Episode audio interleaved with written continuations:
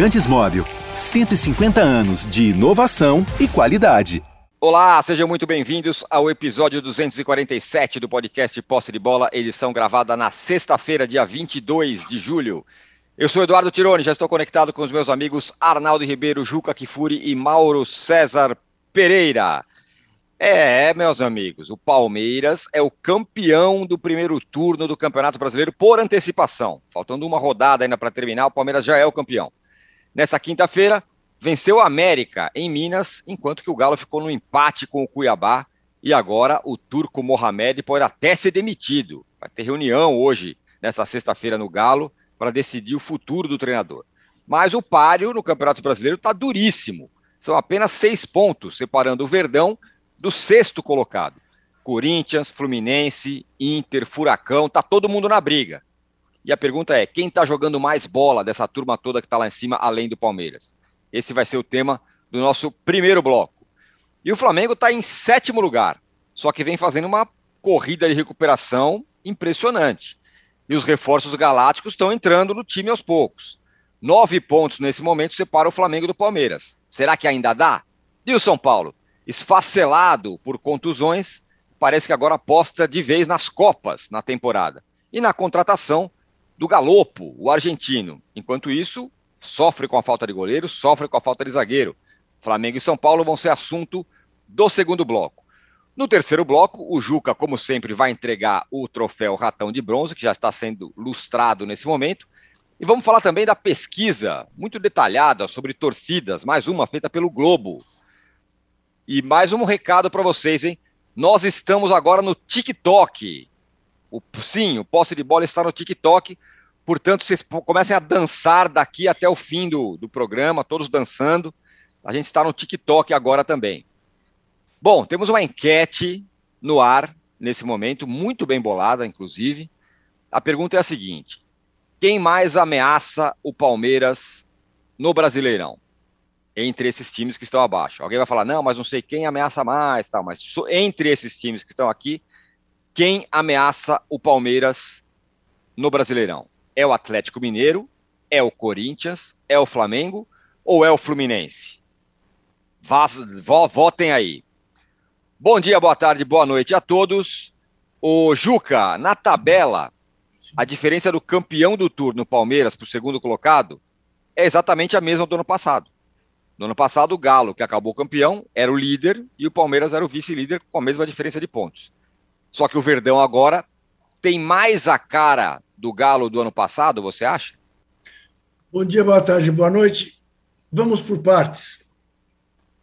Calmamente, fazer o exame desta sua questão.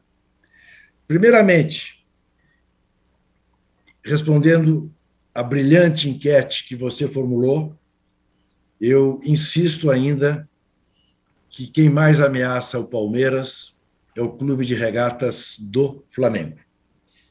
Pelos reforços, pelo time que tem, por ser o time com jogadores mais decisivos do futebol brasileiro. Eu não tenho a menor dúvida disso. Flamengo continua a manter, com os reforços que contratou, o melhor elenco do futebol brasileiro. E que, portanto, diante do fato né, de estar apenas nove pontos do Palmeiras, pode perfeitamente chegar ao Palmeiras. Claro que o Palmeiras, neste momento, além da sua consistência, tem a vantagem de estar em duas frentes apenas. E o Flamengo está em três. E isto faz toda a diferença. Isto posto, eu te diria o seguinte: qual foi mesmo a sua pergunta? A minha pergunta é se o Palmeiras de 2022 está com a cara do Galo de 2021. Certo. É, é, certo. Estavam invertidos na, na, na tabela, certo. né? Diferença. Certo.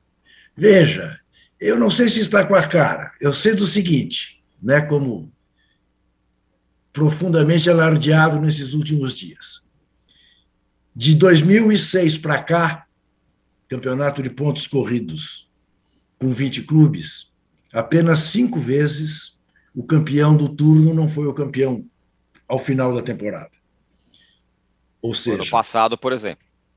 11 temporadas que o campeão foi o campeão, o campeão do turno foi o campeão brasileiro. Ano passado, por exemplo.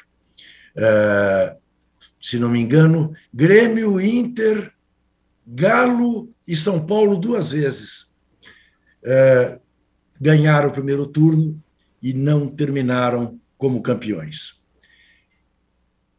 E o Palmeiras, além do mais, está com a sorte de campeão. Não que ele não tenha merecido vencer ontem. A partir do momento que o Scarpa entrou e mudou completamente o jogo, o que está jogando esse rapaz é uma grandeza palmeirense. Evidentemente, já tem motivos de sobra para estar tá com saudades dele e deve curti-lo até dezembro, o quanto puder, porque ele vai fazer muita falta. Mas o Palmeiras, além do mais, está com sorte, porque aquele lance final do Juninho, que o Abel Ferreira depois, na coletiva, pediu aos jornalistas que explicasse a ele o que foi aquilo, né? E ele reconheceu sorte, felicidade, o que, o que, o que vocês quiserem, me expliquem. Uh, aquilo foi das coisas mais bizarras, porque não é que ele perdeu o gol. Perder gols fantásticos a gente já viu diversas vezes. Mas ele salvou o gol. Aquela bola ia entrar. E ele tirou a bola de dentro do gol. Ele não tinha nada que pôr o pé naquela bola, até porque ele corria um risco ali de estar impedido. Não estava, mas corria o risco. Ele não tinha que ter participado do lance. E ele tirou a bola de dentro do gol, que seria um empate, o que daria um sabor especialíssimo a essa última rodada. E aí é que eu quero chamar a atenção para o equilíbrio desse campeonato. Se você pegar as previsões que todos fizeram antes do campeonato começar, com o trio favorito, você tem o risco, nesta 19 rodada, do primeiro turno terminar apenas com o Palmeiras no G4. Basta que o Atlético não ganhe do Corinthians e Fluminense e Atlético Paranaense ganhem seus jogos o Fluminense recebendo o Bragantino e o Atlético Paranaense indo jogar com o Botafogo uh, no Newton Santos.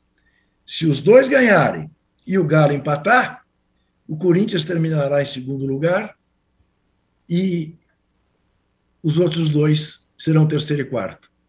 Quem diria, antes de começar o campeonato, que o G4 ao fim do primeiro turno teria Palmeiras, Corinthians, Fluminense e Atlético Paranaense? Ninguém. Ninguém. Então, nesse aspecto, o campeonato está sensacional. Sensacional. Agora, é, futebol nas últimas rodadas, para valer, jogou o Flamengo. Assim, de falar, opa, tem, tem uma coisa diferente acontecendo de novo. É o Flamengo. Palmeiras mantém a sua consistência, a sua regularidade. Fluminense. A, jogo do Fluminense é sempre agradável de ver. Mas o Fluminense tem dado bobeadas e acabou se salvando, sabe Deus como, em Goiânia. Muito bem. O, o, Anderson Moura pergunta assim: Juca, qual o segredo da longevidade do posse de bola? Entrosamento, diretoria com pulso? Pergunto porque o time do âncora perdeu o vestiário, porque o âncora perdeu o vestiário há muito tempo. Muito pelo contrário, Anderson, eu tenho o controle absoluto aqui do vestiário do, do posse de bola. Agora, o Mauro, o Palmeiras líder, campeão, o, o Rodrigo Ribeiro fala que é um absurdo falar em campeão do turno, essa, essa essa, esse, esse, essa expressão não cabe, é um absurdo, mas sei lá, eu vou continuar falando. Agora, o time é campeão do turno, Palmeiras, e aí, Mauro, quando você olha para o Atlético Mineiro, você vê um trabalho do Mohamed bem mais ou menos, o que pode até deixar o Palmeiras um pouco menos inseguro, um pouco mais seguro na liderança, né? O Mohamed pode até cair, pode acontecer. É, mas não sei só o Palmeiras, o Atlético do campeonato, né? O Fluminense Sim. foi o time que mais pontuou nas últimas rodadas, por exemplo. O Fluminense fez 13 pontos nas seis últimas rodadas, o Palmeiras fez 11. Ou seja, o Fluminense tirou dois aí de diferença ontem, poderia tirar mais dois se o Juninho é, é, fizesse o gol, né, que acabou desperdiçando, como o Jucaí lembrou. É, se o Palmeiras não tem feito bons jogos. Né? O, último, o último bom jogo do Palmeiras, pegando aí um bloco aí de uns 5, 6, foi contra o São Paulo. Mas como foi eliminado nos pênaltis, isso acabou ficando um pouco perdido. Mas, na minha visão, foi a melhor partida do Palmeiras em tempos recentes. Não só pelo início avassalador, em 12 minutos já tinha feito os dois gols que precisava, mas porque também poderia ter feito mais. É, arrefeceu um pouco ali, tal, a pressão tal, sofreu um gol naquela polêmica toda, senão teria se classificado. Mas foi uma partida que eu considero a melhor que o Palmeiras fez nos últimos tempos. Ontem não jogou bem de novo. Não só pela, pela chance que perdeu no final a equipe do América, mas é, pelo que foi o jogo em si. De fato, o Scarpa ele mudou ali o patamar do time. O time cresceu com a sua entrada, fez um bonito gol e acabou desequilibrando, digamos assim. Mas não foi um jogo bom do Palmeiras, como também não foi contra o Cuiabá. São vitórias magras de 1 a 0, partidas nada convincentes diante de adversários ruins. Né? Que é aquela história, adversário mais fraco. A América hoje é um time fraco. É, o Cuiabá é um time fraco. Esses times brigam para não cair, se comparar com, com, com, o que se espera do Palmeiras. É, são vitórias assim conseguidas ali com muita dificuldade. Agora o Atlético ontem, de novo, era um, um, um amontoado de jogadores, de bons jogadores, né? De bons e ótimos jogadores, mas é um amontoado. O time não tem nada. A quantidade de chances que desperdiçou o Cuiabá foi um negócio sério. O Cuiabá teve várias oportunidades. O Atlético é um time muito exposto. O trabalho do Turco Mohamed é muito fraco e a bomba vai estourar em cima do argentino, mas deveriam discutir um pouco mais também os critérios de contratação e quem capitaneou a contratação. Né? Lembrando que o diretor de futebol do Atlético é o Rodrigo Caetano, que está na estrada há tanto tempo e, mais uma vez, acho que faz um trabalho muito questionável, com tanto dinheiro para investir, que o, time, o clube investe, por intermédio também dos seus benfeitores, enfim, mas investe, e, e o Atlético tem hoje um técnico que, bem, desde o começo do ano a gente fala sobre isso, né? Ninguém na Argentina entendeu. Quem conhece mais, o, mais profundamente o perfil técnico do treinador Antônio Turco Mohamed é, se surpreendeu e não foi por acaso. É, o time simplesmente não anda. É, ontem, inclusive, falei com algumas pessoas e, e há, há, uma, uma corrente daqueles que querem tentar de novo convencer o Cuca a socorrer o time nesse momento. Né?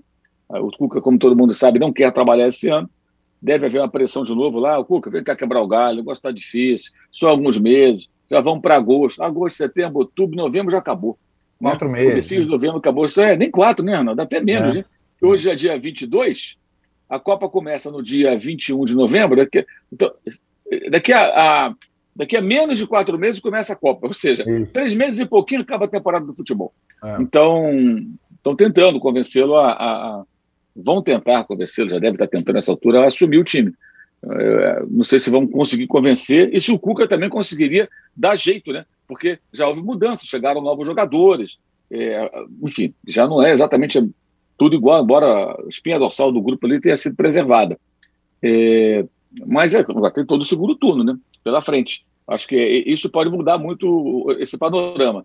E, claro, o confronto dos dois, né? Palmeiras e Atlético vão jogar em menos de três semanas, daqui a exatamente três semanas, estaremos aqui discutindo sobre a eliminação do Atlético ou do Palmeiras na Libertadores. E aquele que foi eliminado vai ficar só no Campeonato Brasileiro. Então vai ter mais condições. O Atlético, com um novo técnico, caso tenha um novo técnico, por exemplo, se ele cair diante, se ele cair diante do Palmeiras, esse novo técnico vai ter semanas inteiras. Né? Aí não é só treinar, treinar, recuperar jogador cansado, machucado, desgastado, é, é poder trabalhar um pouco mais para os jogos que vão acontecer em, em, vários finais de semana com semanas livres, porque você vai ter aí Copa do Brasil e Libertadores aí quase que direto né, até o final. Então, isso também vai pesar bastante no, no, no, andamento né, é, do campeonato. E o Corinthians, né, que está sempre ali no bolo e que pode estar em três competições, pode estar em uma, pode estar em duas, também daqui a três semanas, porque antes da Copa do Brasil, é, é aliás, em três semanas se define a Libertadores, em quatro aí teremos a definição da Copa do Brasil. Então, daqui a um mês também, não sabe como vai ser, se o Corinthians vai estar. Se o Corinthians estiver mais voltado para o brasileiro, eu acho que o Vitor Pereira já mostrou que consegue acompanhar o ritmo. Bem ou mal, ele acompanha o ritmo. O time está sempre no bolo. Uhum. E se ele tiver mais tempo para trabalhar é, numa eventual eliminação é, é, de uma ou duas competições eliminatórias, é mata-mata, e com os jogadores que estão chegando, é, o zagueiro, um atacante, o Balbueno e o Roberto, eu acho que vai brigar bastante. Então, acho que as competições eliminatórias vão pautar o futuro do, do, do, Campeonato de Pontos Corridos, porque as coisas estão muito interligadas, inclusive, como eu falei, nesse confronto dos dois. Um dos dois vai ser eliminado, e aí, como o calendário brasileiro é um negócio ridículo, né? ele vai ser eliminado e vai ser premiado ao mesmo tempo. Você ó, sai do campeonato Libertadores, tá fora, perdeu. Tá legal. O que, que, eu, que, que eu ganho com isso? Você agora vai poder preparar seu time para ser campeão brasileiro. Você vai ter muito mais tempo agora para trabalhar, os outros vão estar se matando por aí. Né? Você imagina, pode ter um Estudiantes ou Atlético é, Paranaense esperando, jogo duro, com certeza, né? O Palmeiras ou o Atlético.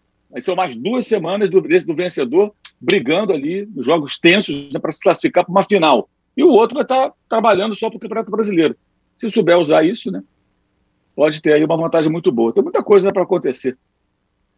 O Arnaldo, é, alguns pontos que o Mauro levantou que são interessantes. O Fluminense é o time que mais pontuou nas últimas rodadas, nas últimas cinco rodadas, uhum. daquela turma que está lá em cima. Esse é um ponto. O Corinthians, dependendo do que acontecer nas próximas competições, cair fora de uma, de outra tal, pode ficar mais forte. O Galo está nessa aí, não sabe nem se vai ter técnico. E o Palmeiras Vale lembrar, o, o, próprio Abel sempre fala: a gente conseguiu ter a temporada que a gente teve ano passado porque a gente caiu na Copa do Brasil para o CRB. Esse ano caiu pelo São Paulo. Ele lamentou mais uma vez o jogo, o VAR, não sei o quê. Mas tem uma competição a menos. Enfim, essa turma aí lá de cima tá, tá toda no bolo, além do Flamengo que a gente vai falar no segundo bloco. Bom, é, vou ver pelo copo cheio aqui. Acho que talvez os ares da Bahia me coloquem de bom humor. É, ter um campeonato desse, com tanta gente podendo brigar pelo título, é sensacional. Tanta gente é, de diversos tipos de times, técnicos. E como o Juca falou, não é exatamente um campeonato espetacular, tecnicamente falando, mas em termos de equilíbrio é sensacional e convive com as Copas ao mesmo tempo, né? Com, com as Copas nos meios de semana. A gente teve rodada brasileiro no meio de semana, mas daqui a pouco tem, como o Mauro falou, Copa do Brasil, Libertadores Sul-Americana. Na verdade, guardando as proporções, o calendário nosso é o mais bizarro, é de todos eles, mas funciona assim também. Quem é eliminado de alguma Copa consegue se dedicar mais ao campeonato, também na Inglaterra, por exemplo, onde existe o melhor campeonato é, de pontos corridos de todos os tempos. Foi o caso do Liverpool. Liverpool fez todas as partidas da temporada, no final da temporada não tinha perna para conseguir acompanhar. Não foi campeão das duas principais competições que ele disputou: a Premier League e a Champions. Foi campeão das duas Copas menores. Jogou todas e os caras estavam.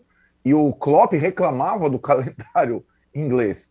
E, o, e falava, curiosamente, nessa coisa: aqui, quem cai de alguma competição tem, como foi o Manchester City na Champions League, tem mais semanas para trabalhar para ganhar a liga. É mais ou menos assim guardando as proporções.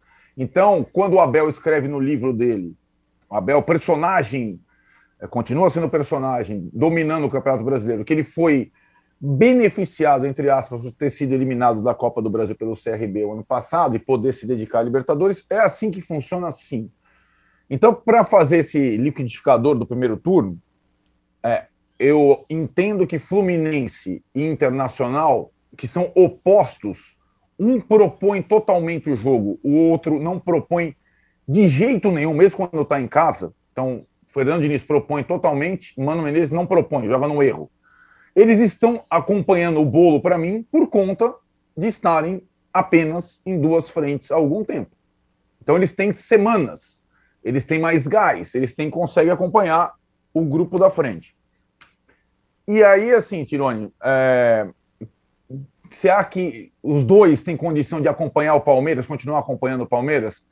É, eu, eu, eu vejo com ressalvas. Eu vejo mais condições pelos investimentos, pelos investimentos na janela, pelos reforços e por algumas características.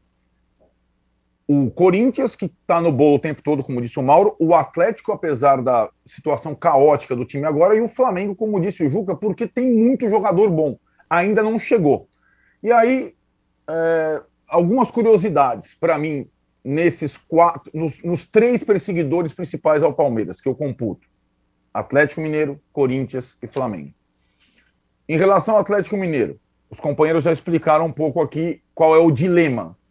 Você trocar o treinador que de fato não faz um bom trabalho. Estamos em julho, isso é verídico, não faz um bom trabalho às vésperas de um confronto de Libertadores com o Palmeiras, dez dias antes, ou é o Cuca, como disse o Mauro, que conhece tudo lá, ou trocar seria um grande risco. É, se, falando ainda do trabalho ruim do Mohamed, nós tivemos ontem, quinta-feira, é, dois jogos envolvendo candidatos à liderança. A última bola de Cuiabá entrou no gol do Atlético. A última bola do Independência não entrou no gol do Palmeiras. Foi assim, né? É, então, o Atlético. Se acontecesse as duas coisas, as posições estariam invertidas. Estariam invertidas. Talvez a gente não estivesse falando sobre a troca do Turco, mesmo que a gente saiba que o trabalho dele é ruim. Porque essa circunstância ocorre. E o futebol é assim, e esse campeonato é assim, é o campeonato da última bola. Né? É, então, o Atlético, eu acho que para continuar perseguindo o Palmeiras, ele vai ter que melhorar. É, melhorar o seu desempenho quanto equipe. É uma equipe que tem muitos bons jogadores, não perdeu praticamente ninguém, mas não joga muito bem desde o começo do ano. É, para passar pelo Palmeiras nas duas frentes, brasileiro e Libertadores, ele precisa melhorar. É, o Flamengo, a gente vai falar depois, ele vem, eu acho que vem fazendo um campeonato paralelo, tá em três frentes e é um time, acho que fora da curva, porque tá jogando e a perspectiva de melhora é maior entre todos os times do Brasileirão. Mas ele não tá no bolo ainda, não tá no bolo dos seis primeiros. E aí eu vou pegar os principais rivais para terminar aqui o raciocínio: Palmeiras e Corinthians. Treinado pelos portugueses. O Corinthians está nas três frentes, o Palmeiras não está. É, segundo o Abel, não está por causa da, da, não, linha da não linha traçada da arbitragem. O fato é que o, o Corinthians, nessa altura, surpreende. O Palmeiras não. Até porque o Palmeiras não dominou o Campeonato Brasileiro ainda. Ele agora abriu uma vantagem pequena e chegou de novo aos dois pontos por partido. Aquela, aquela margem de quem ganha. E, e é o melhor visitante. Então, aí que eu ia chegar, nas comparações. O Palmeiras é disparado o melhor visitante e o Corinthians é 70,4%. Quanto? 70,4% de desempenho fora de casa. É o melhor disparado visitante e o Corinthians é o disparado melhor mandante. Concorda? 77,8%. Exatamente. No segundo turno, eles vão. Se o Palmeiras fosse tivesse o desempenho mandante do Corinthians, na era Abel, ele já teria sido campeão brasileiro, mas ele não teve nenhum dos três campeonatos que o Abel comandou o time, com ou sem torcida. Então, ou o Palmeiras no segundo turno domina o mando do campeonato, ou ele vai ter concorrência até o final. Né? E aí tem uma outra coisa interessante. Eu falei para você, Tirone, o Juca, anota aí, Juca. O Corinthians, o Corinthians, dos seis primeiros colocados, ele é o segundo, ele enfrenta os cinco adversários desse G6, todos eles, é, ou a grande parte deles, em seus domínios. Então, ele joga contra o Palmeiras no segundo turno em casa, contra o Atlético Mineiro no segundo turno em casa, contra o Fluminense no segundo turno em casa, contra o Atlético Paranense no segundo turno em casa e o Internacional no segundo turno em casa. Certo? Tá bom, Juca? Juca já tá esfregando as mãos. Ali. O Palmeiras, Tirone, vai vendo. O Palmeiras, dos seis primeiros, pega o Corinthians fora, no segundo turno, o Atlético fora, o Fluminense fora, o Atlético Paranaense fora e o Internacional fora. então é o oposto. Só que um é o melhor visitante, então ele pode se lidar, ele pode lidar com o não mando nos confrontos diretos no segundo turno, e o outro é o melhor mandante. Então, é, é, curioso essa situação antagônica envolvendo Palmeiras e Corinthians, inclusive em relação ao desempenho dentro e fora de casa, se olhando e projetando o segundo turno, né? É, então, assim, eu acho que o campeonato, mesmo com esse ensaio que existe desde o início do favoritismo do Palmeiras, ele só vai ser decidido lá para frente. E tem o intruso que o Juca falou, e nós vamos secar mais para frente. O intruso é o Flamengo. O Flamengo daqui a pouco está nessa turma e a gente vai analisar se ele vai ficar mais forte em casa, se ele vai ficar mais forte fora, ou se ele vai conseguir o equilíbrio, mando, visita, que o campeão precisa ter. Eu vou lhe dizer uma coisa, Arnaldo, diante dessa sua brilhante exposição e análise. Muito obrigado. A tendência, a tendência, evidentemente, é a de que o Corinthians permaneça como mandante, dada, dado o apoio que a Fiel tem demonstrado, 40 mil pessoas em todos os jogos, e o Palmeiras perder essa hegemonia como visitante. É mais difícil manter a hegemonia como visitante, você tem total razão. É mais Exatamente. difícil. Com o que já podemos concluir na 18ª rodada ah, do Brasileirão, isso. que o Corinthians é favoritaço ao título, ah, a ser octacampeão brasileiro, nossa. e assim se tornar o maior campeão brasileiro. Nossa. Mas, ô Juca, tem uma questão, e aí, do Corinthians, que é a seguinte: é. no Corinthians, nesse primeiro turno no brasileiro, é.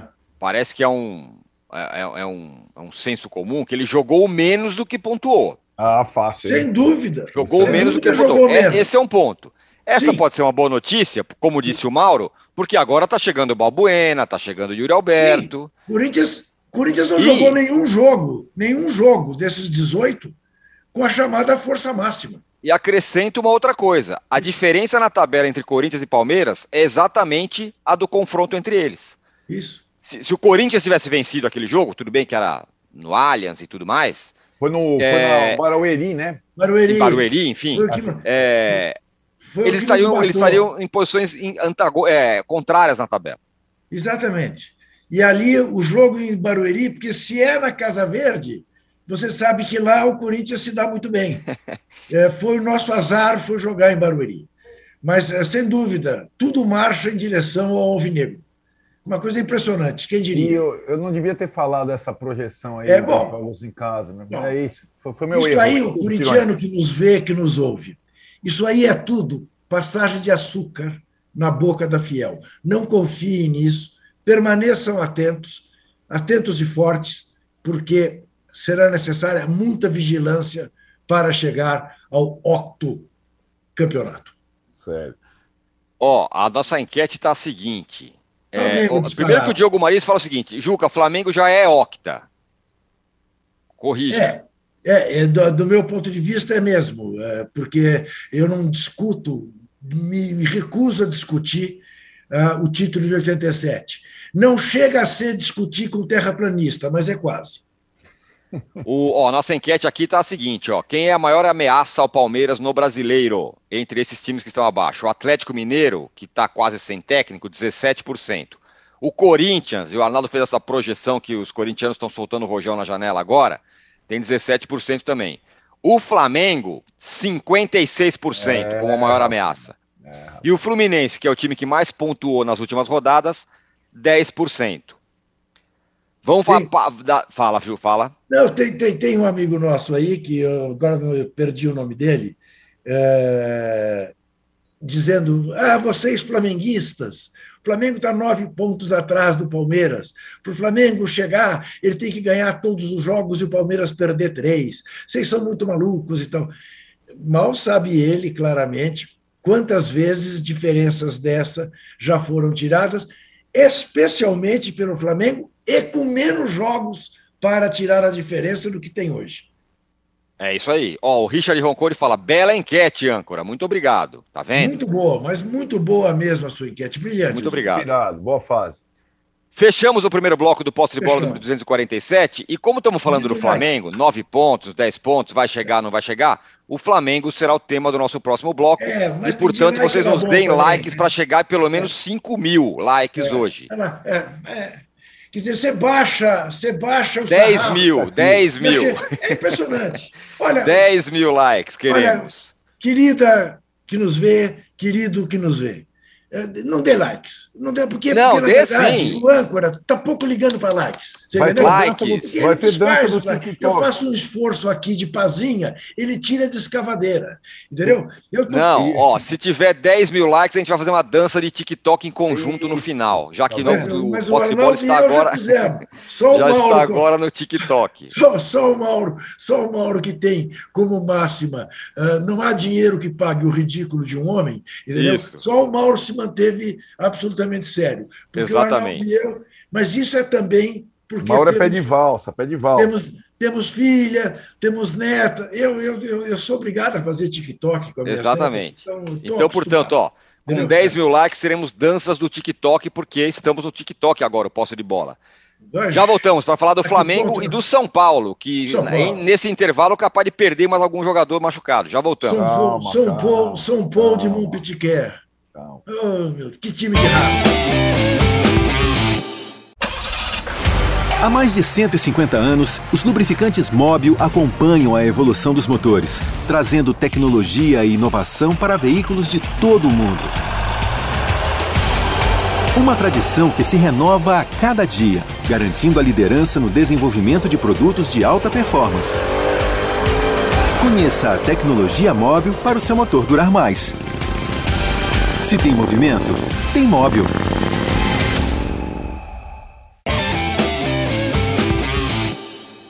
Estamos de volta para o segundo bloco do podcast Posse de Bola número 247. Falaremos de Flamengo e de São Paulo. Ô Mauro, o Flamengo faz aí uma corrida de recuperação, né, para tentar chegar no Palmeiras. São nove pontos, como a gente já falou. Com um detalhe: o Fla, me parece que neste momento tem jogado mais do que times que estão mais para cima dele na tabela. E aí aquela previsão de não, Copas, vamos ver no que dá olha, não, não dá para descartar o Campeonato Brasileiro. É uma corrida de recuperação, lembrando que em 2009 tirou mais pontos do que tem que tirar agora. Eu, honestamente, não acho que o Flamengo está fazendo essa corrida, não. Acho que o Flamengo está correndo atrás dos torneios de mata-mata e trata o Campeonato Brasileiro como algo absolutamente secundário. Esse jogo agora com o Juventude foi o último dos titulares. Tão cedo não vai se ver o time principal jogando, jogando partidas do Campeonato Brasileiro. É só pegar a sequência aí. Esse final de semana pega o Havaí, já vai ser um time misto, porque na quarta-feira tem o Atlético Paranaense. Depois tem o Atlético Goianiense. Com certeza um time misto no sábado, porque na terça terá visita ao Corinthians pela Libertadores e por aí vai. Depois tem Corinthians de novo, outra vez o Atlético, a não ser que ele caia nas duas competições. Se ele avançar, ele vai continuar priorizando o mata-mata, me parece. É só olhar as escalações. Claro, ele não pode escalar o Dorival, o mesmo time sempre. Mas ele escala o time principal onde? No mata-mata. Então, ele está priorizando essas duas competições e o brasileiro está indo com o que pode. Só que, o que aquilo que pode, pode é, é, acho que é bem forte, né? E pode ficar mais forte ainda é. é. com a chegada dos novos jogadores e alguns que podem, que devem chegar até o final ali da, da janela e tudo mais, né? Por exemplo, no sábado, no domingo de manhã, 11 da manhã, o jogo lá em Florianópolis contra o Havaí, é, a defesa deve ser Santos, Mateuzinho, Fabrício Bruno, Pablo, o Caio está machucado, né? Ou, ou Fabrício Bruno ou Gustavo Henrique, que tem aí uma possibilidade de ir para a Turquia. É, é, então, um dos dois, ele, Fabrício Bruno, ou Gustavo Henrique, Pablo e, e Ayrton Lucas. Tá Deve bom. ser essa, por exemplo, a defesa do Flamengo. Acho que tá bom, poderia ser a defesa titular. Sem problema Exato. nenhum. Exato, é só vez é... volante, né, Mauro? Se conseguir o volante, mais um volante. Isso. Para trocar é. volante, fica mais complicado. É. Se chegar o Wallace, é, chegou o Vidal, que pode jogar é. em várias posições do meio-campo. Pode chegar o Wallace agora. Chegou o Everton. Então, mesmo o time reserva, o time misto, ele pode ser um time bem forte, né? Uhum. E pode pontuar bem no, no, no, também no campeonato. Mas, na realidade, acho que hoje a prioridade do Flamengo está muito clara, que são os torneios eliminatórios, né? É, a vitória sobre o Juventude foi diante do pior time do campeonato no momento, não pode ser ignorado. O Juventude está é tá numa fase muito ruim, time fraco, né? É, é, nesse momento, mais fraco do que antes. É, segurou um 0x0 com o São Paulo, né, algumas semanas atrás. E dessa vez o Flamengo trucidou, em 18 minutos estava 3 a 0 né? E depois o Dorival pôde começar a tirar os jogadores durante o jogo. Isso, evidentemente, é, causa um impacto, porque é aquela história de maneiras e maneiras de se vencer o time mais fraco, como aconteceu na Libertadores com o Palmeiras, que ganhou de uns times bem fracos, mas ganhou de forma muito impactante, e isso chamou muito a atenção. Eu acho que é até parecido, mas o adversário muito frágil, né? O Flamengo pegou agora uma sequência de jogos mais fáceis. Curitiba, que está muito mal, muito mal. Está péssimo o Curitiba, né? O primeiro gol do Corinthians foi um negócio patético. Os caras não Rapaz. pareciam nem profissionais. Uns um atrapalhado atrás da outra, os caras se enrolaram de uma maneira. Gol do Corinthians. Né? O gol do Roger Guedes. É... e agora vai pegar ainda o Havaí, que desse grupo aí é o mais organizadinho, tipo do Barroco, o barroquismo vive. Né? E é. na sequência pega o Atlético Goianiense abrindo o segundo turno, que também é um time que está muito mal, até porque tem três competições e não consegue acompanhar, evidentemente, né? manter o pique. Está é, lá na zona de rebaixamento também. É, mas, assim, a questão de, de, de, de, pontos corridos, diferença de pontos, assim, é, realmente, independentemente de ser o Flamengo ou qualquer um outro, é, a vantagem que o Palmeiras tem, ela não é uma vantagem que grande segurança, nenhuma vantagem da grande segurança. É, nenhuma vantagem dá, é porque tem muita coisa para acontecer. O São Paulo estava em 2020 sete pontos à frente e faltavam poucas rodadas e acabou caindo para terceiro lugar. Então, acho que, que se o Flamengo for eliminado do, de um, pelo menos, mata-mata, pode ser que se concentre mais no campeonato. Agora, o Palmeiras tem 10 vitórias, pode chegar a 11.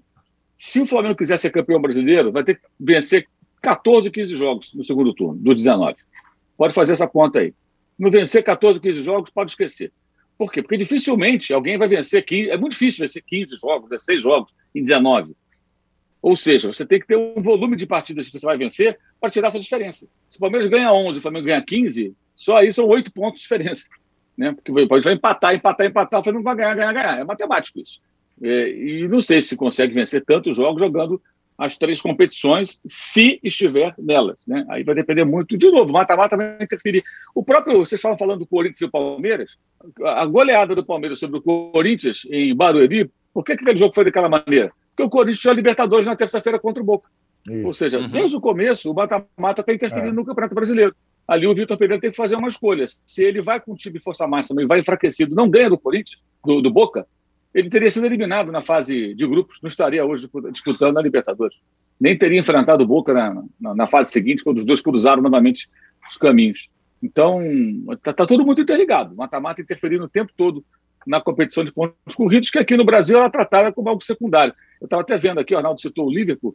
O Liverpool fez, fez 63 jogos na temporada passada, que é um número alto para o europeu. Aqui o time faz 80, 78, a diferença é de 15 jogos, 16 jogos a mais. Você distribui isso pelos oito, nove meses de temporada. É o estadual, né, Mauro? Pois é, é exatamente. Estadual, e, e, o estadual, curiosamente, ele não concorre com as principais coisas. Então, você não. Não, ele fica sozinho. Ele fica sozinho. Aí você Livre. gasta 15, não sei quantas partidas com o estadual, sem concorrer com as Copas nas fases decisivas. É que tá. Né? São é, justamente esses jogos que fazem a diferença, porque Exatamente. você dá uma diferença. Quem fizer foi até a reta final do mata-mata, faz perto de 80 jogos. Essa uhum. diferença de 15 jogos aproximadamente são os 15, 16 jogos do estadual, exatamente isso. Eu tava, é. Se você olhar as escalações do Liverpool na, na, Copa da Liga e da Copa da Inglaterra, tirando a reta final ali, é time mistaço, assim, é. goleiro reserva, um ou outro titular entra ali, muitas vezes porque o cara voltou de uma lesão, aí põe ali para correr um pouquinho e tal, sai no intervalo. É, aí quando chega na reta final, aí o Klopp, até dessa vez, ele pôs força máxima mesmo, que em outros anos nem isso, ele ia, eliminava, dane-se, tudo bem. Ou seja, esses torneios que, ele, que o Liverpool ganhou é, são tratados de forma realmente secundária. Aqui não, a Copa é tratada de uma forma seríssima. Se o, o Arsenal elimina o Liverpool na Copa da Liga ou na Copa da Inglaterra, não tem, não tem crise. Mas se o Flamengo é eliminado pelo Atlético semana passada fosse, teria uma crise o Atlético perdeu o Flamengo, tem crise. É assim. É, é, a Copa do Brasil tem impacto aqui que não tem lugar nenhum do mundo. Nenhuma Copa impacta Falta. tanto em times que brigam pelo título da Liga, do campeonato, como no Brasil. Acho que não é. só por conta da premiação, não. Também é por conta dessa coisa do mata-mata, que para a gente ainda é recente, né, gente? Começou é. em 2003, pontos é. corridos. Na Inglaterra começou no século XIX, né? Então, Na nossa memória, é o mata-mata ainda é, um, é muito na nossa Sim. formação é, é, uma coisa muito importante, né? Os campeonatos de de mata-mata. Agora, Arnaldo, uma coisa que coloca Antes o do Arnaldo, em âncora. Fala. Precisamos lembrar, essencial, e tem aqui o nosso amigo que lembrou, que hoje, às três horas da tarde, Isso. estreia Walter Casagrande Júnior no cartão vermelho. Ótimo, muito boa lembrança, exatamente. Hoje às 15 horas, cartão vermelho com o é Juca é Trajano. Você vai falar do São Paulo, Sim. como ele é São Paulino, é defendeu mesmo. as cores tricolores. É verdade. Boa. É? Agora, Arnaldo, uma coisa que coloca o, o, o Flamengo num outro lugar, quando a gente fala, ah, será que vai dar, será que não vai dar? É justamente o fato de que, ah, ele vai jogar com um time, talvez, é, na medida do possível, o time titular só vai nas Copas e vai com o que der na, na, no, no, Campeonato Brasileiro. Só que o vai com o que der do Flamengo é mais forte do que vai com o que der de qualquer outro. E aí é o que eu entro também no São Paulo. Enquanto isso, o São Paulo não tem zagueiro, não tem goleiro. O São Paulo vai sobrevivendo da maneira que é possível. Sim, eu acho que aí, é, é, menos que o Flamengo, não tem. É, embora eles, eles estejam em, em posições parecidas nesse final de turno, um tem uma perspectiva grande de melhora após reforços da janela e o outro não, né? É... Agora, é... vamos lá, vamos fazer agora. Tô, tô, tô poliana, copo cheio, vendo tô, ares baianos tal. O São Paulo faz uma boa temporada e ele faz um campeonato brasileiro é, digno, não só em termos de resultado, como em termos de desempenho.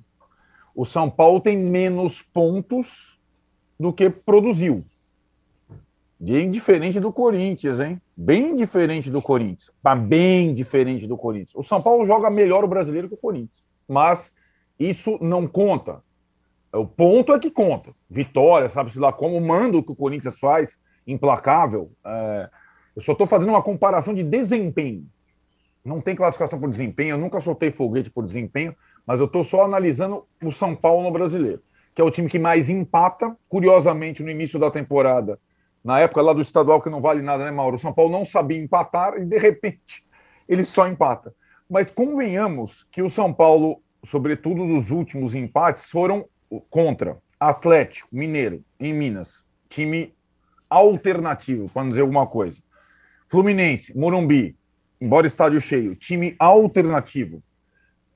Internacional, Beira Rio, time alternativo do alternativo, é, sem goleiro titular, é, com, com, improvisação na zaga. O São Paulo foram três empates em que o São Paulo não jogou mal nas três oportunidades, duas partidas fora de casa e uma contra o Fluminense, que é o que tem pontuado melhor em casa. Os últimos quatro jogos do São Paulo foram esses três e a vitória contra o Atlético Goianiense em Goiânia. Aliás, os últimos quatro, três fora. O Campeonato Brasileiro do São Paulo não é ruim é, em termos de desempenho, em termos de pontuação, é. E aí, Tirone, é, por tudo que já aconteceu no primeiro turno, por esses problemas, é, carências em posições vitais da defesa no elenco, não há perspectiva no brasileiro mais. Vamos ser bem. O Mauro fez a projeção para o Flamengo chegar com o time que o Flamengo tem, quase uma campanha perfeita no segundo turno, nem com uma campanha quase perfeita no segundo turno, embora o segundo turno também seja mais afável ao São Paulo, que foi o time que teve mais sequências fora no primeiro turno, é muito. Aí tem que se concentrar nas Copas. E daí, é, vou comparar de novo com o Flamengo, que são os dois desse segundo bloco. Primeiro que o São Paulo está na Sul-Americana, o Flamengo está na Libertadores, já é uma coisa bem diferente, né? São divisões diferentes. E na Copa do Brasil, eles, eles podem até cruzar os bigodes, eles estão no mesmo lado da chave. São Paulo contra América, Flamengo contra o Atlético Paranaense. Só um deles chega à decisão da Copa do Brasil, correto? É, na Copa Sul-Americana, o São Paulo tem um adversário que talvez do bloco de baixo do brasileiro seja quem esteja jogando melhor hoje, o Ceará. o Ceará atropelou o Corinthians, ganhou no brasileiro, ganhou sua segunda partida do Havaí no início da rodada. O Vina começou a jogar bem de novo ele tinha um problema de pontuar em casa no brasileiro, começou a reverter isso, já se descolou da zona de rebaixamento e é o adversário do São Paulo na Copa Sul-Americana. Não vai ser mole. O São Paulo, para mim, o Mauro fez a projeção de daqui a um mês.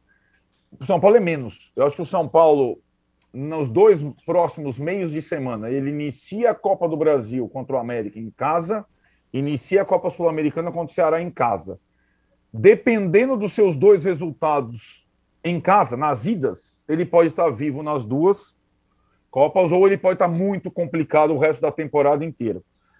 E também, como o Juca disse, tem levado 40 mil ao Morumbi, a torcida tem feito sua parte no Morumbi. E é, a, a, o desafio aí do Rogério Ceni, que eu acho que é, faz de fato um bom trabalho, é conseguir seguir numa das frentes. E não é o do brasileiro, né? É uma dessas duas Copas. É... Aí você fala, putz, mas se passar. Então, se você projetar a próxima etapa, se passar pelo América. Bom, se passar pelo América, eu já disse, é Atlético Paranaense ou Flamengo. Osso. Ah, se passar pelo Ceará. Putz, se passar pelo Ceará, é Nacional de Montevidéu ou Atlético Goianiense na Sul-Americana. Pô, melhor, tal. Nacional de Montevideo vai anunciar hoje o Luiz Soares, cara. É, rapaz. Não tá fácil para ninguém. Então, o São Paulo, é, eu acho que faz uma temporada. O Juca, o time que, São, que o Juca mais gosta de ver não é o Fluminense do Diniz, é o São Paulo do Rogério. Pode perguntar para ele. É, eu ia falar justamente isso. O Juca Kifuri, eu vou, falar, vou dar uma de Juca Kifuri. Vou falar. O Juca Kifuri, antes de começar o programa, falava para mim: é, mas o São Paulo é o time, é o time mais legal de se ver, é o mais raçudo e tudo mais. Está encantado com o São Paulo, Juca? Não, o poder de superação do São Paulo, esses três empates aos quais o Arnaldo se referiu, dão essa medida. Né? São Paulo foi ao Mineirão esfacelado, saiu de lá com empate com um dos favoritos ao título. São Paulo jogou no Morumbi esfacelado contra o time que estava jogando naquela semana o melhor futebol do Brasil e conseguiu o um empate com o Fluminense. São Paulo foi com o time esfacelado jogar contra o Inter, que vinha crescendo e tudo com sob o Mano Menezes. Três vezes atrás, três falhas do goleiro e assim mesmo conseguiu o empate. É do ponto de vista de do torcedor ver um time suando sangue, ralando, é admirável. É admirável. Eu, eu, eu, eu não quero crucificar o menino Couto, Thiago Couto, né? o goleiro, o goleirinho do São Paulo. Devolve, no, devolve para o Tirone, Juca. O que, que ele falou sobre o Thiago Couto antes do programa? Não, não fui eu que falei. Eu ouvi esta frase que é goleiro com cara triste não, não funciona. não pode falar um negócio. Não fui eu que falei isso, não. Olha isso, cara. Um cara triste. É. Não pode, entendeu? Não Cassião pode. tem cara alegre? Não, mas não, não é o Cassião, triste. o Cassião tem uma cara que. É a cara amedronta. rústica. Amedronta. É Como é que é cara o quê? Rústica. Rústica. Tá Cassião bom. amedronta. Mas, enfim, o, esse time do São Paulo me toca. Sem dúvida nenhuma, me toca. Eh, e acho que é- esse é um mérito inegável do Rogério Ceni. Ele deu personalidade a esse time. Deu. Eh, firmeza, perseverança, resiliência, tudo aquilo que você quiser usar de termos parecidos. É admirável. Agora, é como disse o Arnaldo. Curiosamente, o, o, o desempenho é melhor que a pontuação, ao inverso do que faz o Corinthians, cuja pontuação é muito melhor que o desempenho. Como que, como que vale para os resultadistas? São os resultados. Arnaldo preferia hoje ser corintiano do que se fosse São Paulino. É, nós não É sabemos exatamente O jogo entre os dois na Neoquímica Arena mostra um pouco isso. Foi empate. Um jogou bem melhor que o outro, mas no final das contas, foi um dos poucos jogos que o Corinthians não venceu, aliás, na Neoquímica Arena. Mas o São Paulo, além de não quebrar o tabu, não saiu com os três pontos. O Mauro, o Gustavo Garcia aqui fala: com o São Paulo tendo muito mais jogos em casa no segundo turno, dá para cravar que ainda pode brigar pelo título? É, Acho difícil cravar, mas é, você que sempre observou o trabalho do Ceni com atenção, é um trabalho bem legal do Ceni por enquanto, né? Tá- Um bom tá- trabalho não tá. significa obrigatoriamente você ser campeão, né? Você É, pode sim. fazer um bom trabalho dentro das possibilidades do seu elenco. E hoje o elenco do São Paulo não é um elenco para ser campeão. Se for campeão brasileiro com o elenco atual, com inúmeros problemas, é, se- seria algo realmente surpreendente, né? Então, acho que a gente tem que medir de acordo com as possibilidades é, do elenco, do, do, do- clube no momento, né? E acho que se o São Paulo conseguir ficar no grupo de Libertadores, conseguir avançar até as finais do- dos torneios de mata-mata que disputa, já terá sido uma campanha bem interessante é, porque os, os problemas não são poucos, né? E a quantidade de lesões, jogadores fora. O elenco não tem zagueiro, gente. Não tem zagueiro. O- Escala o, o Rafinha, lateral direito, que é um jogador baixo, inclusive, não é alto, né? É, na zaga, mas isso também não é, não é nenhuma novidade. Na Europa é muito comum isso, jogador mais baixo, mas que sabe se posicionar defensivamente, o cara mais veloz aí fazer algumas coberturas e tal. E outros dois jogadores mais altos, mas dois meninos, pô, estão jogando. Chegou ao ponto, assim, se evitou ao máximo colocar os garotos para jogar chegou uma hora que os dois têm que jogar até juntos, porque não Exato. tem ninguém. Não tem Os dois ninguém. canhotos, né, Então, Mauro? Aí, aí o que eu acho curioso é o seguinte: aí tem um investidor para trazer o, É. o, o galo. É, pois é. Mas não tem ninguém para trazer um zagueiro. Pois é. Gente, impressionante é assim, o, o cara não tem, sei lá, não tem meia e está comprando um paletó novo, sabe? Comprando tênis de 10 pau. sabe? Com é, ele, ou o aquele tênis é um rasgado. pouco de 10 assim, Já viu, viu um tênis rasgado de Eu- 10 mil reais? É, Isso, é com o tênis rasgado. rasgado, exatamente, é isso que eu queria. Rasgado, todo borrado, é, Isso. todo esculachado. Preço: 10 mil reais. Isso, Porra, isso. que É isso? demais. É, exato. Sensacional, né? É, é ótima a comparação. É isso. O cara não Então, tem o São Paulo tem um tênis tênis de desse 10 aí da pau. moda, meio bizarro, mas está na moda. Mas de repente não tem, sei lá, uma blusa de frio do inverno. Essa é isso, São Paulo é isso. Tem- então ele vai atrás do cueca, galô, pô, Não tem cueca. não tem é cueca, tem porra, não. É, é. Então o cara vai lá atrás É. do galô, não tem zagueiro, pô. É, cara. É Cara, isso. isso, Conheço isso- bem, isso é viu? espetacular. Aí você pergunta assim: será que o investidor pontual, né, ele só quer meias? Meia, não meia para calçar, meia, meia jogador. Não dá para fazer, ô, seu investidor, vamos procurar um zagueiro da Argentina, já que estamos por lá, ao invés do Galo, vamos trazer um bom zagueiro argentino que possa nos ajudar e depois até possa negociar, vai gerar receita, vai gerar lucro. Não, não, procura um, um, um jogador numa posição que não é mal carente. Nada contra o menino lá, que é bom jogador, pode até ser um sucesso no São Paulo. Mas o problema imediato está na defesa, gente. É. O Arboleda não volta mais nessa temporada. É, é. Né? Quer dizer, o principal zagueiro não volta né? nessa temporada. Talvez nem volte mais. Vai que ele faz uma boa Copa do Mundo, até lá ele pode se recuperar e é vendido. O que também é algo que não pode ser descartado, digamos, ainda mais tratando do São Paulo. Então é, é bem curiosa essa, essa situação, né? A busca por jogadores em posições que não são as mais carentes. A situação da zaga do São Paulo é um negócio que eu, sinceramente, cada escalação do São Paulo que eu vejo, eu fico aqui pensando, como é que pode, né? Ninguém vai se mexer, pra, porque numa situação dessa, mesmo que você traga um zagueiro razoável, um cara da Série B, mas que seja zagueiro, que é possa isso. jogar na posição. E aí o técnico prepara o time para aquele cara poder jogar. Não tem ninguém da posição. E aí você coloca os garotos, é uma tremenda responsabilidade. É, é, é uma, é uma, uma frigideira até. Mas, enfim, o investidor pontual é assim, né? Coisas de investidores pontuais. Aliás, gostei muito dessa expressão, investidor pontual. Pontual. Quer dizer, ele só vai fazer esse investimento. Né? Exatamente. Né? Ele faz. Ele não é um mecenas. Não. Ele não é um benfeitor, quanto mais. Ele é Isso. um investidor pontual. Ele vem aqui, investe e se retira. Apenas observa. Né? Exatamente. Pontual. Exato. Né? Lembra é que tinha patrocínio pontual. Patrocínio pontual. Tinha uma outra coisa pontual que eu não estou me lembrando agora também aí.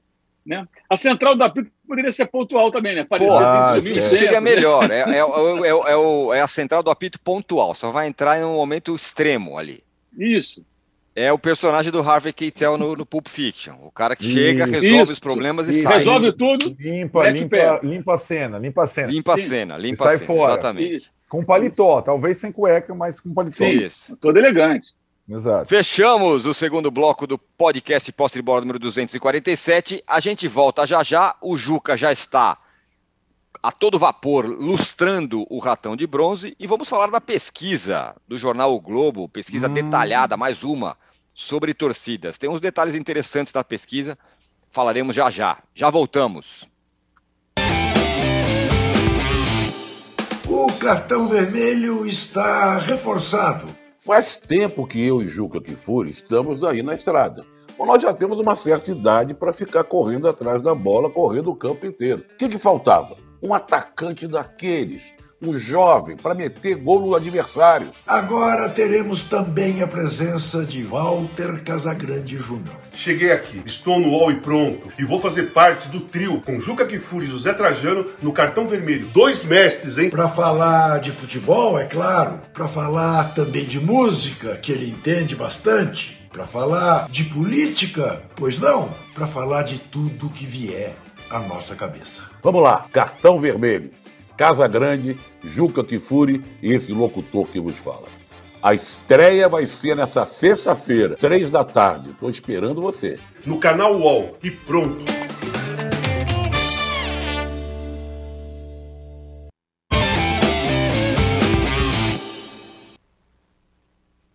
Estamos de volta para o terceiro bloco do podcast Posse de Bola número 247. Juca, você quer entregar de cara o glorioso ratão de bronze? Olha, para irritar uns e outros, eu deveria entregar esse ratão de bronze para o maior vexame é, que já se viu o presidente de um país cometer e cometeu nessa semana, na segunda-feira, com aquela bizarra reunião com os embaixadores que foi, na verdade, um tiro no pé, um tiro no ratão de bronze.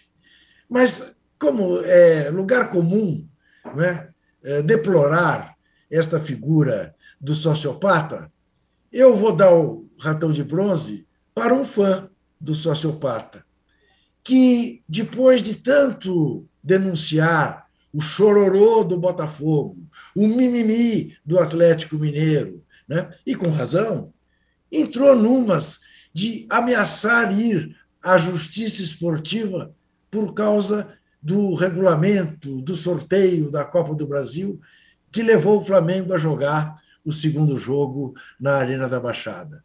não só revelando pouca confiança no time do Flamengo, que já saiu de lá classificado, como já saiu eliminado do Maracanã pelo mesmo Furacão, mas sem noção do ridículo.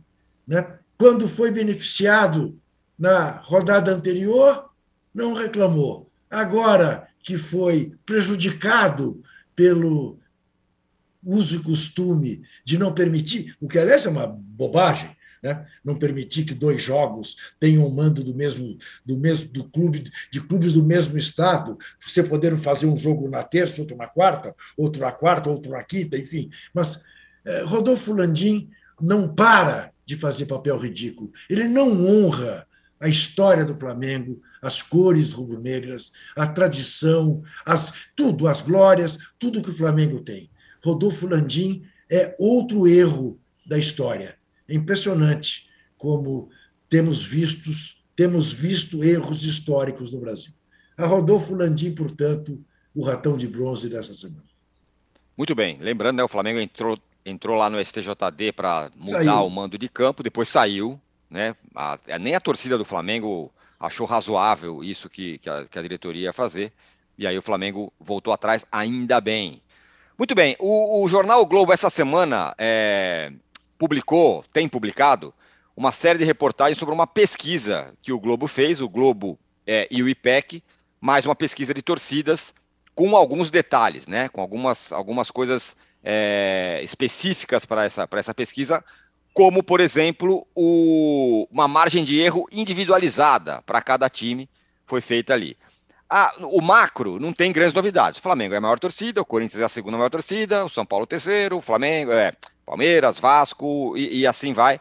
É, o, o, macro não tem grandes novidades, mas tem alguns detalhes interessantes. Como, por exemplo, você mesmo, Juca, antes de você sair, você pode falar. O Corinthians, é, no Sudeste, ele tem mais torcida do que o Flamengo, segundo essa pesquisa. Mas então, âncora, é, essa é uma velha discussão, né? É, eu acho que o que é muito mais legal nessa pesquisa é, é mostrar que essa coisa do torcedor terceirizado é, é, é bobagem. Né? Uh, o torcedor do Flamengo no Nordeste é Flamengo em primeiro lugar, depois Sim. pode ser outra coisa. Isso, né? Uh, acho que isso foi bom. Porque é evidente... 11% apenas dizem torcer para mais de um time. Isso. O que 11,2%. O, o que eu digo há anos e que o Corinthians não sabe aproveitar é que o Corinthians é o time que tem o maior mercado no seu estado. Porque São Paulo tem uma população maior, muito maior que a do Rio de Janeiro. É? Então, o Corinthians poderia se aproveitar disso muito bem. O fato de ele ser o mais popular no seu estado e ser este estado o maior mercado do Brasil. Então, esta é a riqueza que o Corinthians tem comparado à, à, à, quantidade de torcedores do Flamengo, que o Corinthians nunca soube explorar. Mas não me surpreende, é sabido isso. Né? É sabido. Então, eh, essa vantagem era para o Corinthians usar a larga e estar na frente dos outros. Mas continua sendo, do ponto de vista de gestão, um clube provinciano que sequer é capaz de aproveitar este enorme número de consumidores, entre aspas, que o Corinthians tem. Vale destacar a pesquisa, o Juca está saindo, pode. É, tem, precisa sair, mas a gente vai continuar mais um, mais um pouquinho. Bom, é o seguinte: é, quem está acompanhando aqui o nosso podcast ao vivo, agora, às 10 horas, tem o All Sport entrevista com o Marcelo Carvalho, fundador do Observatório da Discriminação Racial no Futebol. Agora, às 10 horas, começando já já. E às 15 horas, o Juca já falou, mas vale repetir, tem cartão vermelho com a estreia do Casagrande, grande Casagrande, ao lado do Juca Kifuri e do José Trajano. O, a gente vai continuar mais um pouquinho aqui. É, o Mauro, um dado interessante e que aí vai com aquela história de é, torcedor que não pode torcer para o Flamengo no Nordeste, não sei o quê, para os times e tal. Apenas 17% dos nordestinos torcem para times do Nordeste. É, isso, inclusive, de, é, ajuda a desmontar essa teoria do torcedor terceirizado, defendida por anti-rubro-negros que não se conformam com o fato do Flamengo ser um fenômeno absurdo de popularidade em todo o Brasil. Tirando o Rio Grande do Sul é, é, e São Paulo, o Flamengo tem muita torcida, tudo quanto é lugar. Paraná também tem menos um pouco, os times paulistas têm mais popularidade por lá, mas Santa Catarina, o Flamengo tem mais torcida que os outros times de outros estados, e aí pelo norte e nordeste muito mais, interior de Minas, enfim, sul da Bahia ali e tal, em todo o estado. E aí ficam buscando explicações, é a Rádio Nacional, é a TV Globo, não sei o quê. Bem, pode dar a explicação que quiser. O Flamengo passou anos aí numa draga danada, só fazendo vexame e a torcida continuou sendo grande e nacional. Isso é uma coisa que você não pode procurar todas as teorias possíveis, mas é um fato concreto e lidem com isso. Acho que essa pesquisa ela, ela reforça essa ideia. Mas também tem muitas coisas que são discutíveis, tudo é discutível nessas pesquisas. Eu não posso levar 100% a sério uma pesquisa que diz que o Fluminense tem 1,1% da torcida brasileira, abaixo do Botafogo, que eu acho que no mínimo são iguais, no mínimo, tá? É, o Fortaleza e o Esporte com todo respeito ao Fortaleza do Esporte. Se só 17% das pessoas torcem pelos times nordestinos, como é que o Fortaleza do Esporte, que estão em estados de população menor que o Rio de Janeiro, tem mais torcida do que o Fluminense? Como, como é que funciona isso? Essa matemática eu não consegui entender, não sou especialista em pesquisa, mas questiono. Já lembro de uma outra também, que foi feita pelo Datafolha, que o Fluminense apareceu com menos torcida do que a portuguesa. Espera aí, então, então o Flávio Gomes agora virou multi-homem. Né? Então ele tem quantos, quantos Flávios Gomes existem por aí? Milhões? Não é possível, né? É... Todo respeito à querida Lusa, muito simpática, o Flávio é meu amigo, nosso amigo, mas peraí, não. Fluminense tem mais torcida. Eu acho que o Fortaleza, o Esporte, não tem mais torcida que o Fluminense. É, e nem o Botafogo, me parece ter mais torcida. No mínimo, são empatados ali. E historicamente, em pesquisa, Fluminense e Botafogo estão sempre ali juntinhos, né? No, no, no tamanho de torcida muito próximo. De repente, o Botafogo tem um pouco mais. Também terá margem de erro, né? A diferença é muito pequena. Então, acho que tem alguns pontos discutíveis, outros. Enfim, eu acho o seguinte: pesquisa de torcida é um negócio que a gente nunca vai ter ela correta. Né? Eu, eu achava antigamente que o censo poderia trazer isso. Se no, voltou, voltou o censo, né? aí o cara vai na casa do sujeito lá e pergunta: gosta de futebol? Sim. Tem time? Tenho. Qual é seu time? Tem que ser uma sequência de perguntas para filtrar. Se falar, não, não liga ao futebol, já elimina esse cara. Esse cara você coloca lá, não gosta de futebol. Então não tem time. Né? para ver quem torce de fato, quem tem o mínimo interesse pelo futebol. Mas no censo você pode responder pela família também, né? Então você imagina, o camarada chega numa casa, todo mundo é palmeirense, só um cara é corintiano, moram oito pessoas. Aí esse corintiano é quem recebe o licenciador, ele fala que todo mundo é Corinthians. e lá só tem, só tem palmeirense. Pode, poderia acontecer essas aberrações também. Então, em suma, a gente nunca vai ter um número muito preciso. O que a gente pode medir, isso é inquestionável, é, por exemplo, é o Vasco chegar na Série B agora mais do que nunca, né? Em várias capitais aí do Nordeste e ser recebido por multidões, né? E, e o Vasco está numa situação terrível há um tempão, quer dizer, continua tendo muita torcida e por aí vai. Você vai vendo isso. Falei do Flamengo, serve para o Vasco. E é, eu acho que aí você, acho que vai muito da sensibilidade das pessoas, né? E você vê um Fluminense com a capacidade de encher o Maracanã, como encheu na despedida do Fred. Será que esse time tem pouca torcida? Assim, tem 1%? Eu acho muito estranho, mas, enfim é, é, de repente, algumas distorções ali naqueles métodos que eles usam para cruzar os dados, enfim, mas sempre gera muito clique e muita discussão, né? Mas acho que pesquisa de torcida é um negócio, sei lá, muito, não é muito preciso, né? Sempre tem pontos aí que geram questionamentos até pertinentes. E uma coisa que é legal, até o Rodrigo Capello falou sobre isso essa semana, eu escrevi também no meu blog, essa questão também do torcedor nordestino, né? No, só 17%, né? É, aí eu acho que tem um erro crasso que os clubes do Nordeste cometem, e, e os torcedores também, que é maltratar o, o nordestino que torce para times de outras regiões. Então, o, se o Flamengo joga no Recife com o esporte, aí tem uma faixa assim apontada para a torcida do Flamengo, vergonha do Nordeste. Aí vai lá no Ceará, alguém vai tratar assim também. Em Goiânia isso também acontece. É, vergonha, não sei o que e tal. É, cara, quando você faz isso, você afugenta esse torcedor mais ainda. Você uhum. imagina, você torce pelo, pelo São Paulo. Você torce para o São Paulo e você mora lá em Fortaleza. Aí você vai ver o jogo São Paulo e Ceará no Castelão. Né? Você leva o filho, tudo, vai ali com as pessoas. Aí, de repente, você está sendo maltratado pelo seu conterrâneo ali, porque você torce para um outro time. Você nunca vai querer o, jogo do Ceará ou do Fortaleza. Agora, se você tratar bem esse cara, fala, tudo bem, você é tricolor, beleza, São Paulino. Pô, mas quando jogar Fortaleza e, digamos que o torcedor do Fortaleza interagindo contra o Corinthians, pô, vem dar força pra gente, time da sua cidade, da sua região, pô. É rival do São Paulo. Palmeiras jogar aqui, Santos, Flamengo, Vasco, quem for, Grêmio, Inter, né? Você tenta trazer esse cara. Se esse cara passa a frequentar os jogos do time local, se ele levar o filho, de repente o filho dele se apaixona por aquela camisa e vai torcer por aquele time. Agora, quando você maltrata esse cara, fala que ele é uma vergonha, ele vai ter ódio do time local, gente. Porque ele é esculachado pelo cara, pelo vizinho, pelo colega do trabalho, pelo colega da escola. Vergonha, você é uma vergonha, torce para time. O cara não vai virar casaca por isso, porque ele não manda no coração dele. Ele é apaixonado por um time que fica a muitos quilômetros de distância. E aí, então, é um marketing burro. Eu falo que é um marketing burro, porque alguns clubes, até em alguns momentos, rede social, encampam isso, sabe? É, é pouco inteligente para dizer o mínimo. Sabe? Deveriam tentar cativar essas pessoas para que, mesmo que o cara seja, como dizem na Argentina, o doble camiseta, né? O cara tem um time da cidade e um grande que ele torce, o maior, vai, que ele torce mas pelo menos ele frequentar o estádio pode mudar isso pouco a pouco.